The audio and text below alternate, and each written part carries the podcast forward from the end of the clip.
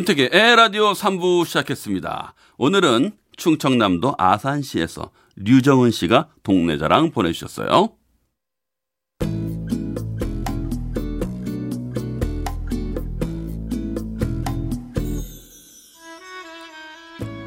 제가 살고 있는 이곳은 충청남도 아산시 둔포면 테크노밸리입니다. 이곳은 엄청 큰 아파트 단지인데요. 1차부터 8차까지 사는 사람만 2,000명이 넘는답니다.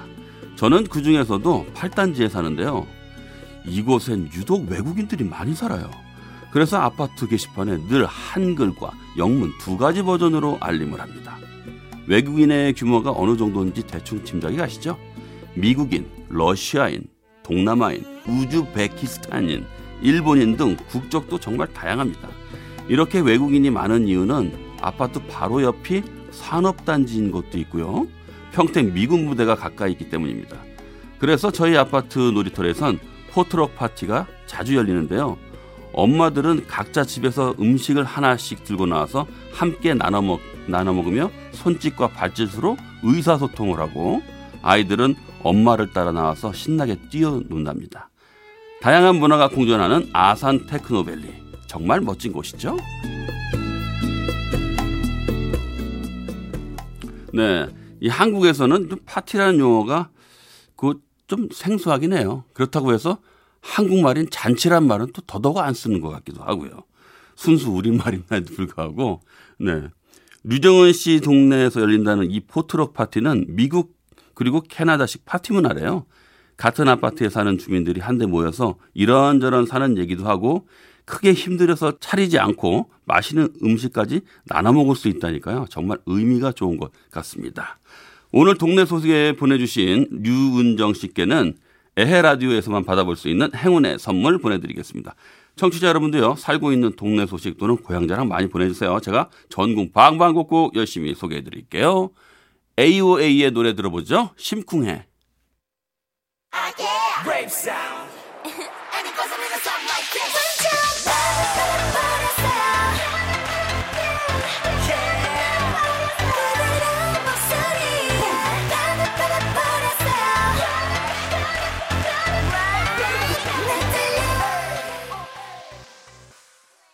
오늘도 여러분이 보내주신 사연 중에서요.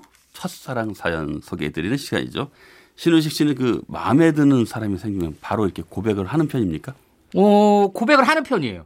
어, 적극적이시네요. 네, 장난으로다 장난으로라도 네. 저는 먼저 고백을 하는 편이에요. 어. 고백을 한다. 그 쉽지 않은데요. 그럼 어차피 모를 텐데 그냥 해버리면 어때요? 그냥 안 돼도 되니까 그냥 해버려요 저는. 어, 그래도 장난 가- 삼아서라도. 감정이라는 게 네. 이 차츰차츰 이게 갑자기 확 올라올 수도 있지만 음. 원래 첫눈이라는 거 있어요. 어 그래도 그 참 그게 표현하기 쉽지 않 저는 그렇게 쉽- 표현하기 쉽지 않았었는데요. 음, 안 하면은 어차피 다른 사람한테 체이니까. 뭐야? 어쨌든 저쨌든 한 번 창피하면 되니까. 네. 그런데 그게 될 수도 있잖아요. 그렇죠. 저는 가능하면 음. 얘기해보라고 얘기해요. 음. 뭐 고백까지보다는 음흠. 약간 이렇게 자연스럽게 자연스럽게, 자연스럽게. 나의 마음을 표현하고, 아, 표현하고. 어, 뭐 음. 먹는 거 이런 거 착착 앞에 뭐 많이 갖다 주고. 음, 뭐 이런 거 이런 거 있잖아요. 아, 뭐좀 조금 해요. 티나는 거. 어, 좀 티를 내요. 아, 그거 좋은 구애 방법이네. 네, 그죠? 근데 어떨 때는 저보고 좀 그래서 너무 티난다고. 음, 너무 자주 그런다고 쟤는 누구한테 다 그래 이런 얘기도 듣더라고요. 친절할 뿐인데요. 네. 자, 그러면 자 오늘도 나의 첫사랑 이야기 어떤 분의 사연이 도착했는지 한번 확인해 볼까요? 네, 오늘은 충남 보령의 박미정 씨가 보내준 사연입니다.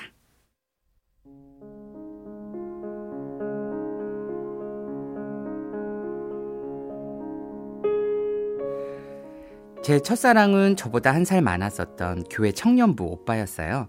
모든 사람에게 다정하고 친절하고 무엇보다도 마음이 너무 따뜻해서 모두들 오빠를 좋아했죠. 당시 전 학교를 졸업하고 새로운 직장을 다니고 있었고 오빠는 아버지의 사업을 이어받으려고 열심히 준비를 하고 있는 중이었습니다. 미정아, 사회생활 안 힘들어? 음, 안 힘들다고 하면 거짓말이고요. 좀 힘들지만 꿋꿋하게 버티고 있는 중입니다. 기특하네 우리 미정이. 오늘 내 차 타고 집에 안 갈래? 내가 데려다 줄게. 아, 아 아니 그냥 버스 타도 되는데. 오, 그러지 말고 타. 날도 추운데.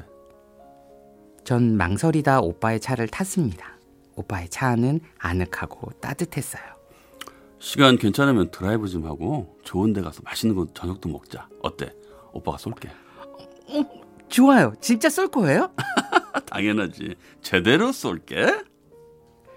오빠는 저를 분위기 좋은 식당으로 데려갔습니다. 한 번도 가본 적이 없는 멋진 곳이었죠.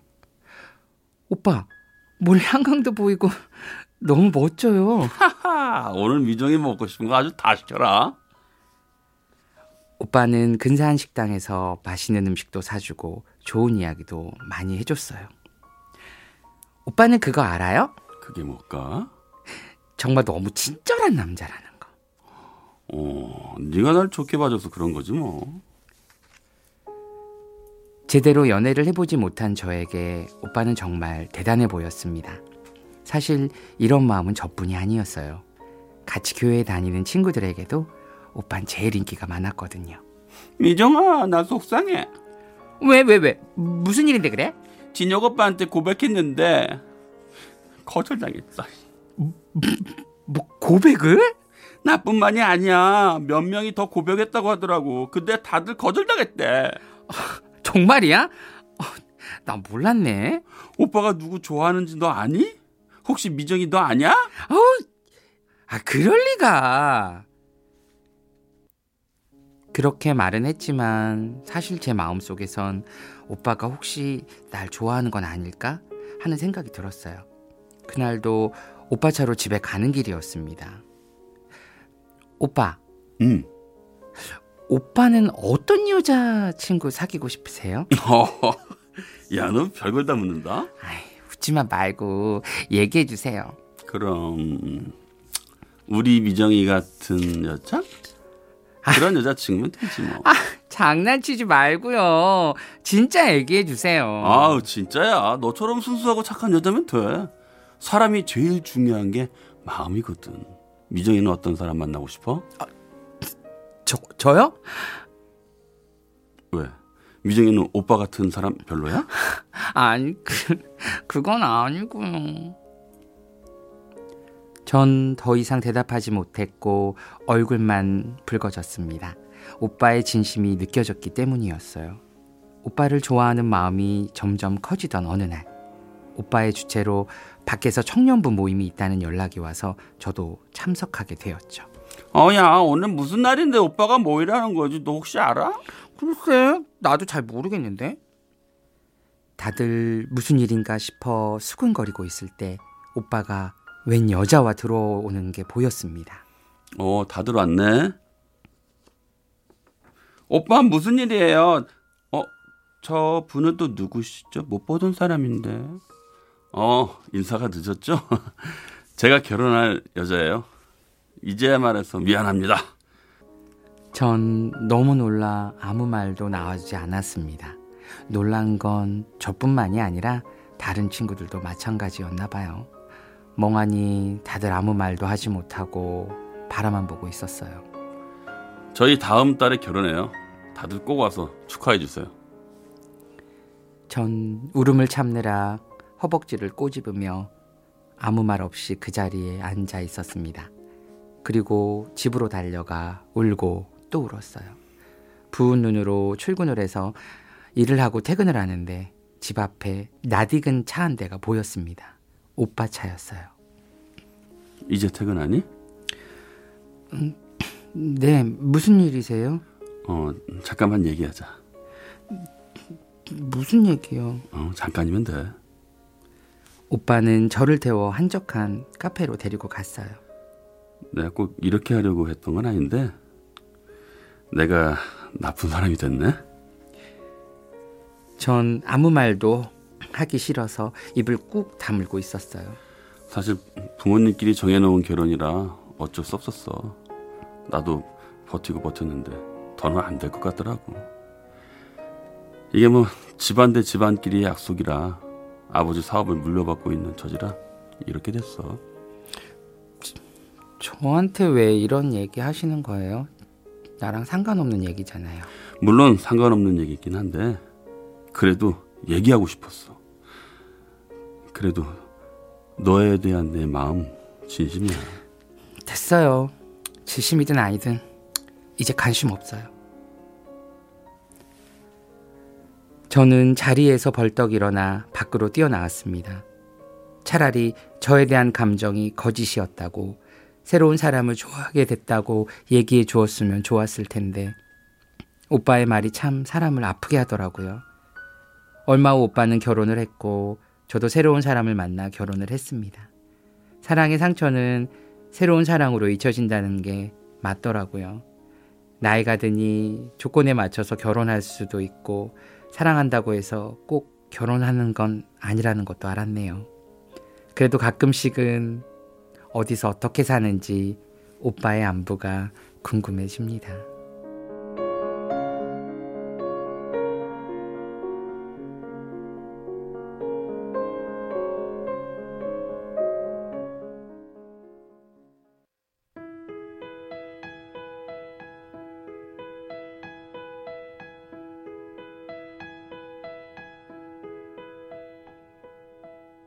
언젠가 마주칠 거란 생각은 했어 하림의 노래 사랑이 다른 사랑으로 잊혀지네 들었습니다. 어떠셨어요? 어, 네. 오늘 첫사랑 사연. 어, 좀 저는 얼굴이 좀 빨개졌는데, 왜요? 음, 이, 이 남자분이 조금 네. 어, 좀 드라마 속의 남자 같아요. 좀 솔직하게 한번 얘기해 보세요. 아니 왜 갑자기? 속 시원하게 한번 얘기해 보세요. 어, 아니 그 드라마 같아서 어, 좀 짜증 났어요. 네, 좀 나빴어요. 어, 좀 나, 어, 네. 이렇게 얘기 되나요? 좀 나빴어요. 사실 이게 네. 뭐 정약 결혼을 얘기하는 것 같아요, 그죠? 네. 네. 그때는 뭐 그럴 수도 있, 있었던 시절이니까 옛날 첫사랑 시절. 그러니까 또 하필 또그 네. 좋아하는 사람이 또 이런 이런 또 분이시니까 네. 마음이 조금 씁쓸하네요. 그래도 우리가 첫사랑 기억이니까 음. 어 아주 착하고 음. 어 잘생기고 배려심이 많은 오빠로. 음. 네. 해- 그렇게 느끼고 계셨을 거예요. 아. 지금까지 네, 네. 오랫동안 그 마음을 유지하고 계셨을 것 그럼요. 같아요. 그래서 이렇게 한번 딱 꺼내 놓는 거죠. 이렇게 짧은 이야기로 그 사람을 평가한다는 거는 음. 어, 조금 왜 그래요, 사람이? 왜 또 저, 왜 나한테 화살이? 아니 그냥 저는 그냥 너무 아침 드라마 같은 데서 많이 나오니까 화가 네. 날 그런 건 화나거든요. 오, 솔직한 얘기로. 맞아요. 내 내 감정이 있는데 아 누구는 뭐 정, 정해놓은 짝이 없었나? 뭐 이런 거 있잖아. 갑자기 난 그래도 그냥 그 사람을 따라갈 거야 하면서 가잖아요. 차라리 아침 드라마에서 막장 드라마식으로 하면 네. 잘 대놓고 욕도 하잖아요. 그래- 그래서 저는 다음번에 첫사랑 사연이 있으면 네. 나쁜 여자 역할 한번 해보고 싶어요. 어? 나쁜 여자. 나쁜 여 아니 첫사랑이 꼭 내가 사랑을 했지만 나만 상처를 아- 안고 있는 게 아니라 그렇죠. 내가 상처 준 사랑도 사실은 첫사랑일 수도 있거든요. 어, 그럼요. 여러분들- 그런 사연이 있지 않을까요? 네, 그런 사연 있으면 좀 보내주세요. 네, 윤택의 에라디오 홈페이지에 들어오셔서 남겨주셔도 좋고요. 샵 8001번, 네. 짧은 문자는 50원, 네. 긴 문자, 사진 김, 첨부는 물자 말고 문자. 저 오늘 왜 이러죠? 음, 사진 첨부는 100원의 정보 이용료. 이양료가 아니라 이용료. 그만하세요. 그만하세요. 어, 약 올리니까 더 못하겠어요. 아니 뭐 약 올리는 게 아니고요. 응. 네, 아니 어, 되게 신난다. 아, 네, 하여튼 어. 오늘 저 첫사랑 사연 네, 네, 재미있게 잘 포장해 주셔서 고맙습니다. 감사합니다. 네, 신우식 씨였습니다. 네, 안녕히 계세요. 자, 우리 광고 들을게요.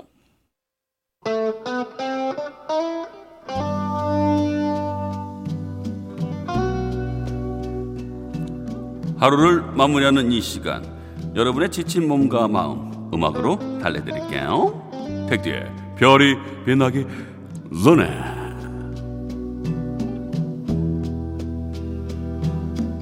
요즘같이 변덕스러운 날엔 평소보다 감성이 높아진다고 하는데요. 이런 날, 저 택디가 소개하는 좋은 음악과 함께 한다면 여러분의 저녁 시간이 더욱 풍성해질 겁니다. 여러분은 기억력이 좋은 편인가요? 솔직히 저는 기억력이 좋지 않은 편입니다. 이상하게 좋아하는 사람에 대한 기억만은 잘 하게 되더라고요. 지난 겨울에 아내가 무슨 생목들을 했는지, 아들이 당하면 어떤 표정을 짓는지, 이런 시시콜콜한 것들이요.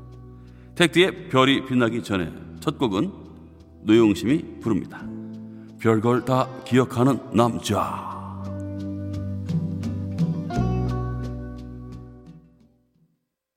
나를 처음 본 게 정확히 목요일이었는지 금요일이었는지 그때 귀걸이를 했는지 안 했었는지 기억할 수 있을까 그런 시시콜콜한 걸 기억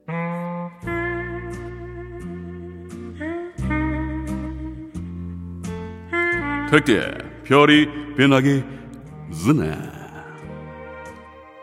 요즘 여러분의 마음속에 함께하는 사람은 누군가요? 가족, 연인, 친구, 아니면 이웃? 힘든 세상이라도 좋은 사람들과 함께한다면 살맛나는 세상이 되죠. 이번 노래는 드라마 응답하라 1988에서 노을이 부르면서 또 한 번 인기를 얻었던 곡입니다. 박광현과 김건모의 함께 들어볼게요.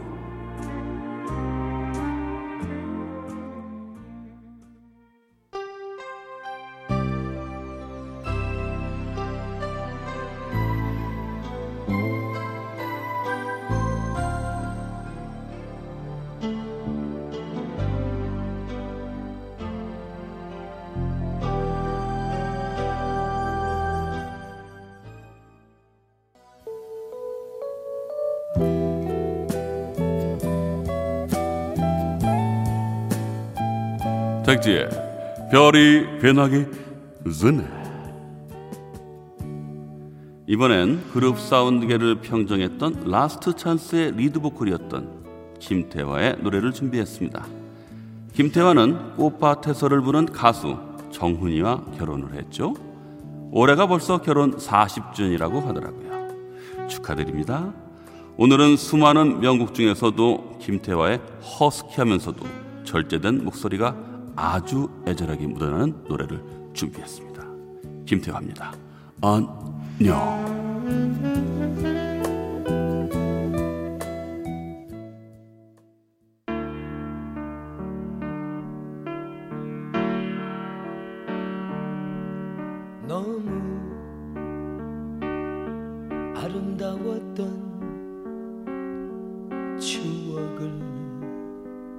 회상하며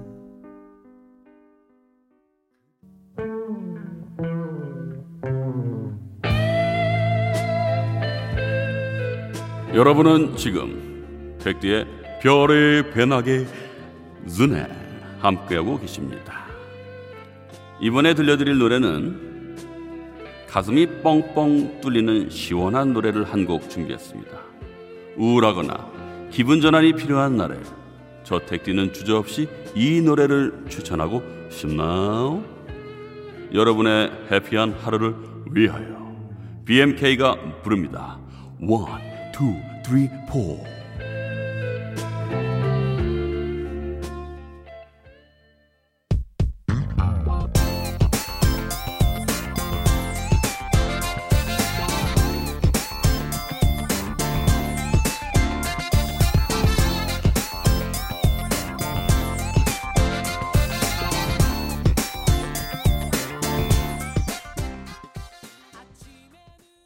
백두의 별이 빛나기 전에는 여기까지입니다.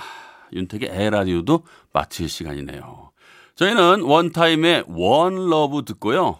저는 내일 저녁 8시 10분에 늘 먼저 와서 기다리겠습니다. 오늘도 고맙습니다. 나는 라디오인이다!